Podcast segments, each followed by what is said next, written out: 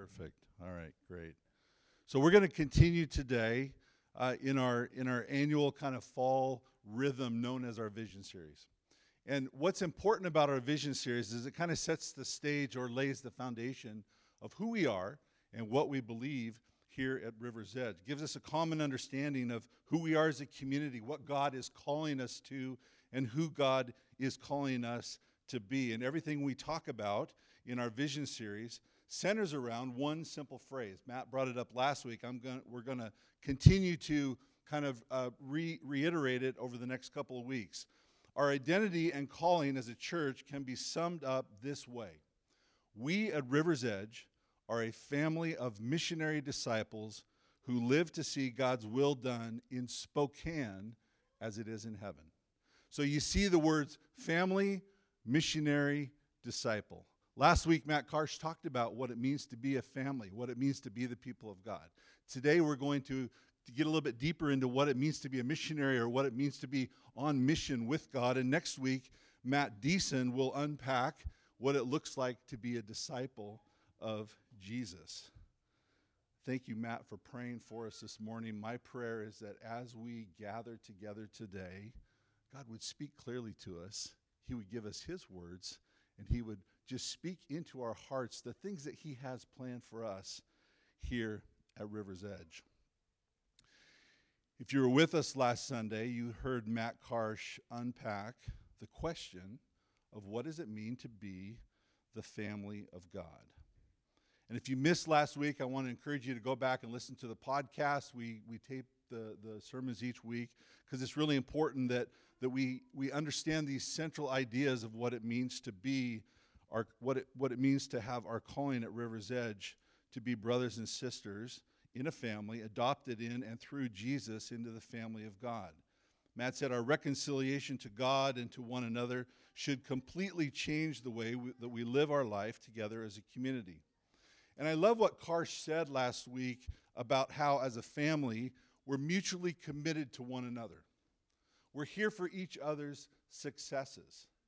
But we need to stretch as a family. We need to be stretched. We need to become the full expression of who God intends us to be here at River's Edge and as His family, as the people of God, known as the people of God. And this week, as I mentioned, we're going to continue the vision series by drawing out and focusing on a key aspect of this family that Karsh talked about, which is our identity as missionaries. To answer that question, we're going to start in the beginning. So if you have your Bible with you this morning, turn to Genesis chapter 12. We're going to jump right into Genesis chapter 12. And, and, and we're going to go ahead and get started. It should be up on the screen as well as we read through that. Genesis chapter 12, starting in verse 1. The Lord said to Abram, Go from your country, your people, and your father's household to the land I will show you. And I will make you into a great nation. And I will bless you. I will make your name great, and you will be a blessing. I will bless those who bless you, and whoever curses you, I will curse. And all peoples on earth will, earth will be blessed through you. What we see here in Genesis chapter 12 is the beginning of God's promise of redemption. He promises Abram at that time and his descendants that he's going to make them into a great nation and that they will be blessed and will be a blessing to the world. Because of Christ's death, burial, and resurrection, we, all of us, are actually adopted into Abraham's family and have that same blessed to be a blessing mentality or that same blessed to be a blessing mission from God. Like Matt Karsh talked about last week, the people of God are a family, but we're not just any family. We are a family specifically called to bless the world. Notice the pattern in Genesis 12 if you have your Bibles open. I will bless you, and you in turn will be a blessing. I will bless you, and you will be a blessing. I will bless those who bless you, God says. So the people of God really are a means through which God is blessing the world. As the people of God, we stand at the interface, we stand kind of in between the Creator and the creation, and draw together the healing and redemption between God and the world. This is what we mean when we talk about the language of mission. We're called to stand between God's intention for his creation and his ultimate outcome for what he intends the world to become. That's who we are. That's who we are as the people of God. It's interesting, too, as we draw together this healing and redemption theme, it's, it's so important to who we are as, as a people here at River's Edge. Because we live right in the middle of a pocket of Spokane that is vastly in need of healing and redemption. You can't help but listen to what's going on down in Freeman this last week and not believe that we aren't living in a society that is vastly in need of healing and redemption. That's what God is calling us to be a part of. He's calling us to be a part of that mission. So, this is what it means when we talk about the language of mission. I know the word mission might sound a little churchy to some of you. But really, what we mean by mission is that as the people of God, we have a mission, we have a purpose, we have a task, we have a calling. We are called by God to bless the world, to bless those who don't know Him and those who do. This is essentially the story of the Bible from Genesis on through Revelation. And as we get started this morning, I wanted to provide a brief sketch of the story of the Bible, what we kind of call the meta narrative. It's the, the large overarching story of God in the Bible. There's a guy by the name of Chris Wright who wrote a book called The Mission of God. And he's very formative in, in the understanding of how we look at this meta narrative. Because we need to take a look at the Bible not as a book, it's actually more like a library. It's a library filled with, with, with thousands of stories by, by many different authors over a millennia or more of years but those stories and those authors, over all of those years, all tell one story the story of God. See, that's because we can read from Genesis to Revelation. Sometimes we can lose sight of the fact that the scripture writers are actually telling one story. But the meta narrative is this big story that starts in the beginning and goes all the way to the end and beyond. You can say the story of the Bible is the mission of God, and the mission of God is the story of the Bible. Chris Wright talks about it this way, and he breaks up that big story in four different sections. Karsh thinks five. I still think there's four. The first story, the first block is, is creation Genesis 1 and 2. God speaks all things into being. In the beginning, it says, God existed. In the beginning, God spoke light into being. He spoke substance into being. He spoke people into being. All of this was created. Genesis 1 and 2 captures that story. The second block of this big story is called the fall. It starts in Genesis chapter 3. And in Genesis chapter 3, we see this concept of sin entering into the world through the choices of two people that were created by God, Adam and Eve. So the fall then permeates the story all the way through the Bible. The fall and sin taint different aspects of the story and stories that take place through the, the, the narrative of the people of Israel, through the prophets, through the wisdom literature, into the New Testament are tainted by this aspect of the fall. The third part, though, of this big meta narrative is the redemption part. And that's what really begins in Genesis chapter 12. That's what we're focusing on this morning. Because in Genesis chapter 12, God begins to introduce his plan for how he's going to redeem humanity, redeem humanity who has fallen. And he does that through this person initially and his call, the person of Abram, and his call to be a blessing, to bless others, and be the person that God will bless his creation once again through.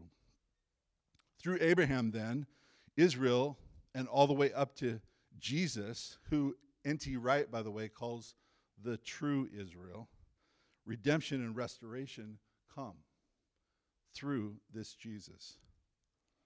And the final act of the new creation, which begins with Jesus and then builds up to a climax until really the last two chapters of the book of Revelation, chapters 21 and 22, where we see a new heaven and a new earth coming into being. Meaning all of the universe is being remade into the original intention that God intended for the glory of God. God now, once again, is at the center of his creation. When we look at the story this way, we see two things, I think, clearly. The first thing is this God wants to bring healing and restoration back to all of creation. God wants to bring healing and restoration back to creation. It's why he reintroduced this call to Abraham as the people of God, as the nation that he would grow Abraham and his descendants into, known as the people of God. The story doesn't end with all of heaven singing Amazing Grace for all of eternity.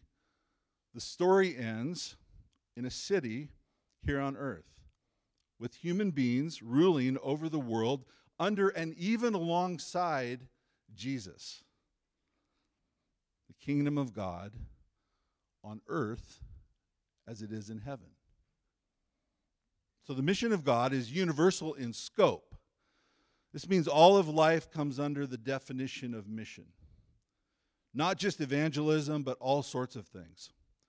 Work, your job, what you do every single day the arts, medicine, politics, science, technology, environmental care, social justice, community, all sorts of things fall under the definition of the mission of God.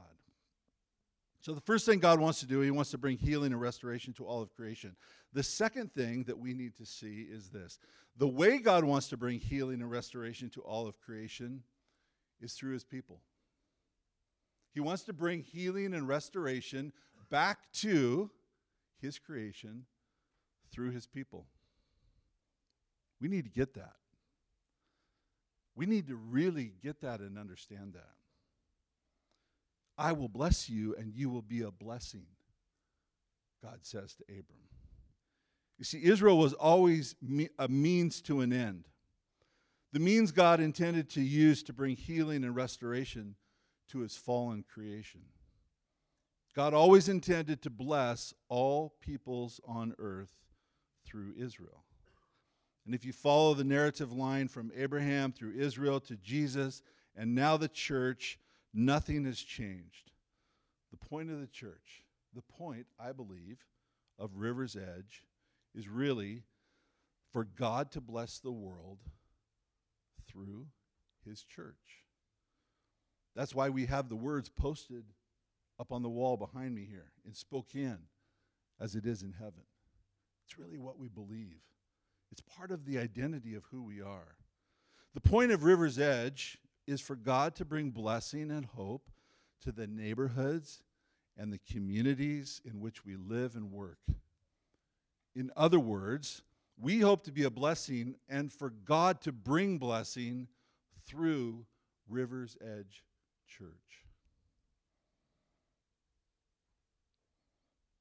It's not so much the case that God has a mission for his church in the world, but that God has a church for his mission in the world. Mission was not made for the church, the church was made for mission. God's mission. Let me say that again it's not so much the case that God has a mission for his church, it's not so much the case that God has a mission for you, for me. It's that, that, that we were created specifically to be on mission with God, God's mission. You see the difference? See, oftentimes we think, yeah, our church has a mission. We go somewhere, we do this, we do that. We're out in the community, and those are all good things. But really, if we were to look at mission in the concept of God, who created us and brought us into being as River's Edge Church here this morning, as his people of God, the expression locally known as River's Edge Church, God has a mission that he has always known what it is. He has always, from the beginning when he called Abraham and his family and gave them that blessing, he has known how he is going to bring his creation back into blessing and into the opportunity to glorify him. And he is using us to be on mission with him. It's what mission means.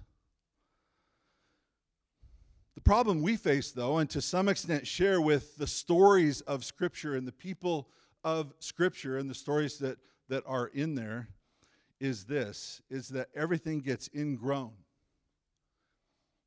And people of God, the people of God, grow further and further away from the intended mission of God. And apathy and entitlement and fear and insecurity and anger and malice and rage all contribute to this separation from God's mission. You see that throughout the Old Testament stories.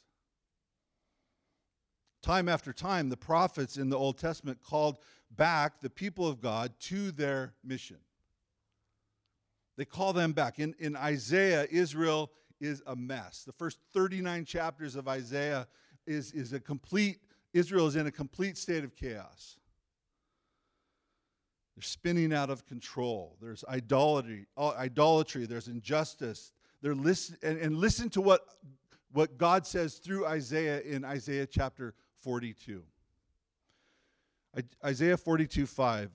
This is what God the Lord says the creator of heavens and earth, who stretches them out, who spreads out the earth with all that springs from it, who gives breath to its people and life to those who walk on it.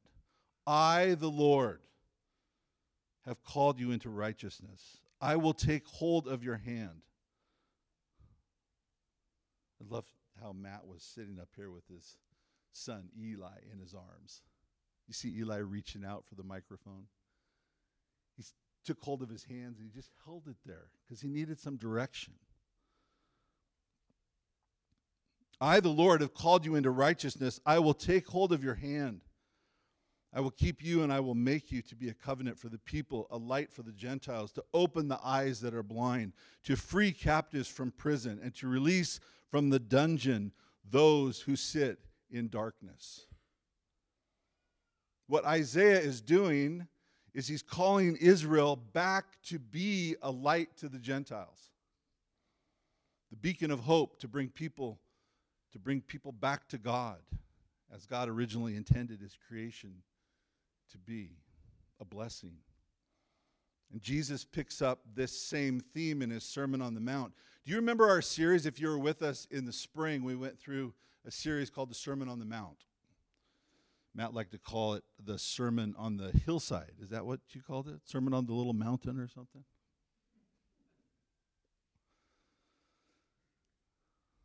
After a series of blessings, known as the, the Beatitudes, Jesus, who says, you know, blessed are those who mourn, Blessed are those who hunger and thirst for righteousness. Blessed are the meek. So Jesus picks up this theme of bless, blessing and he blesses the people who are there. And after this series of blessings, which we know as the Beatitudes, Jesus says this in verse 14 Matthew 5, verse 14 You are the light of the world, town built on a hill which cannot be hidden. Neither do people light a lamp and put it under a bowl. Instead, they put it on its stand, and it gives light to everyone in the house. In the same way, let your light shine before others that they may see your good deeds and glorify your Father in heaven. What is Jesus doing? He's doing the same thing that Isaiah was doing in the Old Testament. He's calling the people back to center, he's calling them back to the mission of God. And Jesus' words still ring true this morning. Don't let your life drift away from the mission that God has placed you to bless the world. You are a family called to bless the world.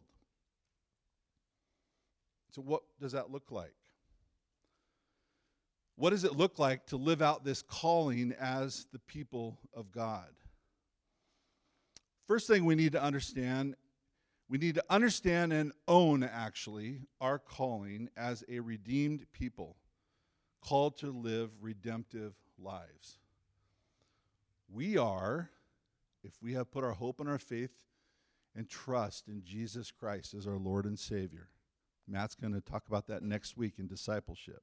We are a called people, and we have been redeemed, and we are called to live redemptive lives. In other words, our goal is to be with Jesus, live like Jesus, and carry on Jesus' work in the world. That's really what it means to be a disciple. Matt's going to focus on that in detail next week. But we're called to live redeemed lives as redeemed people. Why? So people will see Jesus. So the people that you're with will see Jesus. So that the people that you live with and work with will see and ask, What's different about you? What's going on with you? I want to know more about this Jesus. See, people are watching us live out our lives. They're watching us live out our lives every day, and we need to tell the story of Jesus, the gospel of Jesus. And some of that involves actually telling the story of Jesus. But our lives speak volumes as well. The mission of God to redeem his creation is worked out through our lives, through the church. So, so the first thing we need to understand is that we're, we're called to be a redeemed people and live redemptive lives. The second thing we need to do is answer this question of why we are here. It really speaks to our purpose. And our purpose is just that we're here to tell the story of Jesus, to tell the story of the love of God. Restoration says that's our purpose to join in the mission of God. Why? Because the mission of God has a church. The mission of God has you, Sarah and Flav. The mission of God has each one of you sitting here today called to tell people who this Jesus is, why he matters, what he's done in your life, what he can do in their lives. We need to tell the full story of creation and fall and redemption and restoration of the new creation. And our lives need to tell that. N.T. Wright, one of my favorite New Testament scholars, says this. He says, An essential part of our theological and missional task today is to tell this story as clearly as possible and to allow it to subvert other ways of telling the story of the world. Or as Jesus said, go into all the world and preach the gospel. Tell the story in such a way that it subverts all the other stories that people are hearing. And believe me, people are hearing stories everywhere they go from all different sources. So, this means a couple things. One is we actually have to speak the good news of the gospel out loud, like I mentioned before. You actually have to tell people about Jesus, but we also want our lives to be a witness to Jesus. Remember what Jesus said back in Matthew 5 16. Let your light shine before others that they may see your good deeds and what? Glorify your Father in heaven. What could we accomplish at River's Edge Church in the mission of God if we simply live such good lives among our neighbors that they what? That they see how we're living and they glorify God. I could ask people to stand who have had neighbors who, by simply living out the gospel, are here at River's Edge this morning, and I would probably get more than half of you standing up. I know many of you, I know many of the stories and why you're here. Because you're neighbors, because you are living such lives that people take notice. People want to be a part of what you're a part of because they can see that you have a hope. They can see that you have a future. They can see that there's a place that you're going and that someone's leading you and someone's guiding you through life. Being with people so that people can be with Jesus. You ever think of your life that way? When you invite your next door neighbor over for a barbecue, do you realize that you're with them so that they can be with Jesus, so that they can see Jesus? so that can see why your life is different and that they want to be a part of that. They can see the gospel lived out through everyday lives, to the everyday lives of ordinary people that they live next to.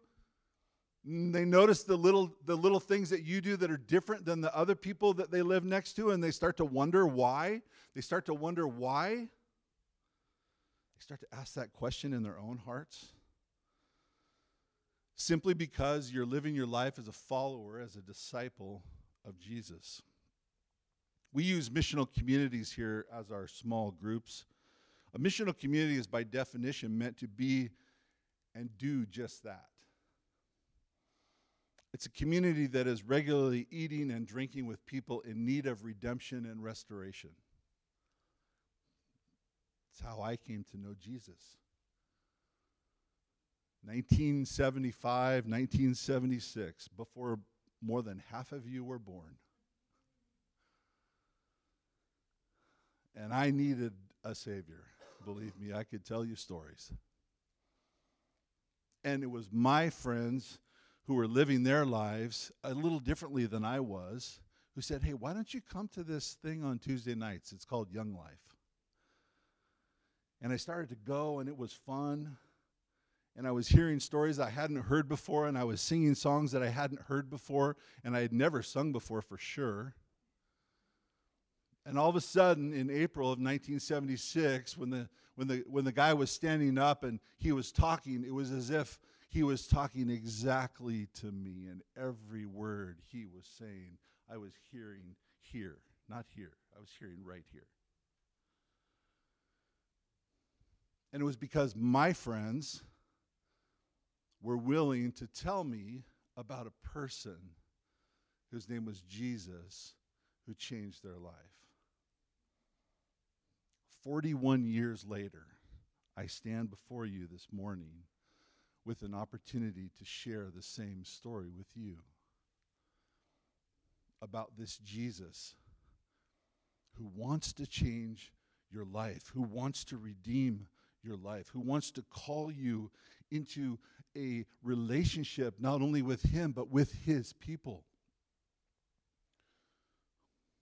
Last Sunday, if you were here in the afternoon, we went down to Audubon Park and we just hung out and we ate barbecue and we laughed and some people played basketball and volleyball and i'm just going to say way too intensely. You need to take it down about 10 notches. We're supposed to love one another. But we did that right in the middle of Audubon Park. And people were walking by, and people across the street were coming out of their houses, and they were looking and they were watching and they were wondering. And maybe, just maybe, some of them will end up here because we just lived our life as Jesus has called us to live it redemptively. So, to close this morning, I want to ask you this question How do we partner with Jesus in the mission of God at River's Edge? How do you partner with Jesus in the mission of God? The first is we do it through disciple making. Jesus said in Matthew 28, we're called to make disciples. Next week, Matt is going to spend a whole teaching on discipleship. But that's the first way. Grab someone, teach them what it means to live and love like Jesus did. The second thing is we need to realize that wherever we are, wherever you are, is a mission field. Wherever you are, at work, at play, at home, in the classroom, at your university, on the street, at the checkout stand, at Rosauers, wherever you are, is the mission field for you. And Jesus says, You are the light of the world. Let your light so shine before others that they may what? That they may see who you are and how you live, and that they may glorify his name.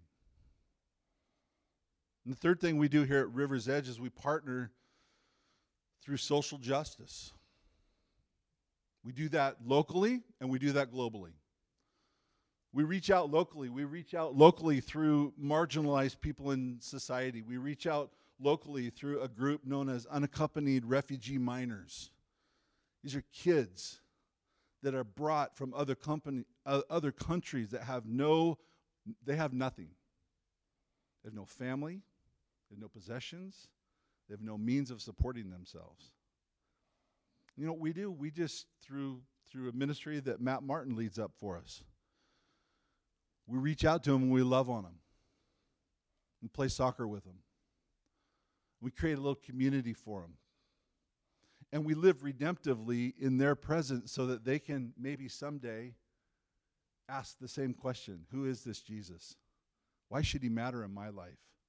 Oh, I remember those guys at, and girls at that church called River's Edge. They were pretty cool.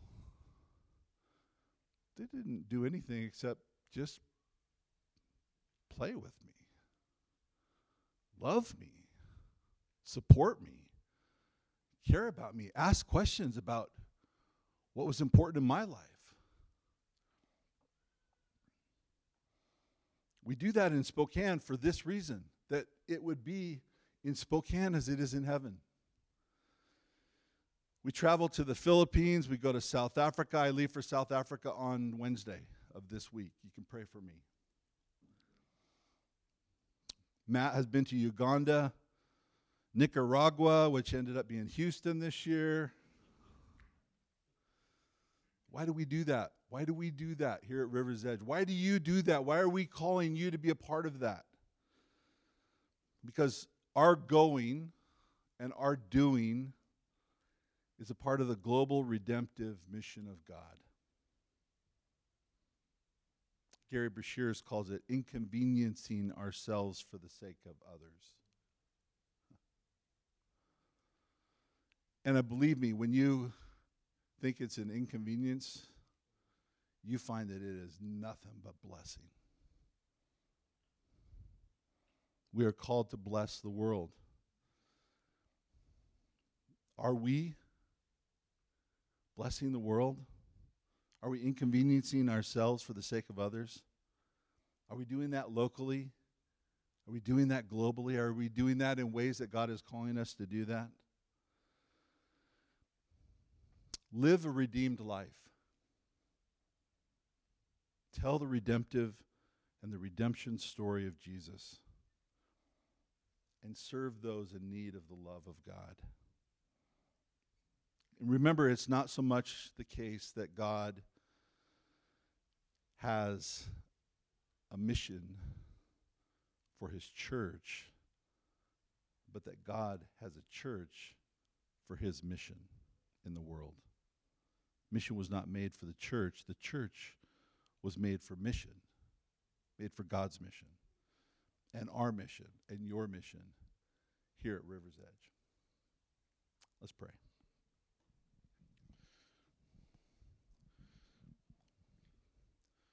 Father, we look at this story and we, we hear your words speaking to Abram, calling him from obscurity into the center of the world at that time. and saying, I will bless you and I will make you to be a great nation so that you can bless others and others will be blessed through you. Lord, that's our prayer. That's our prayer individually and corporately this morning here at River's Edge. Lord, our, our prayer is that you would make us into a blessing. Give us opportunities to bless others and see that blessing come. Lord, would you, would you use us in such a way that, that others are drawn to you in the lives that we live, lives that, that live redemptively, to show others what it means to be a part of your, your family and your kingdom. So, Father, we pray for that. We pray for that in the lives of the families in, in Freeman this morning, still hurting and reeling from the events, Lord. May your love and redemption and restoration pour out upon them in great measure. Father, in the places you place us, use us for your glory as your people, as the ones called to bless and to love and to point others to your Son, Jesus. Pray all this in Jesus' name. Amen.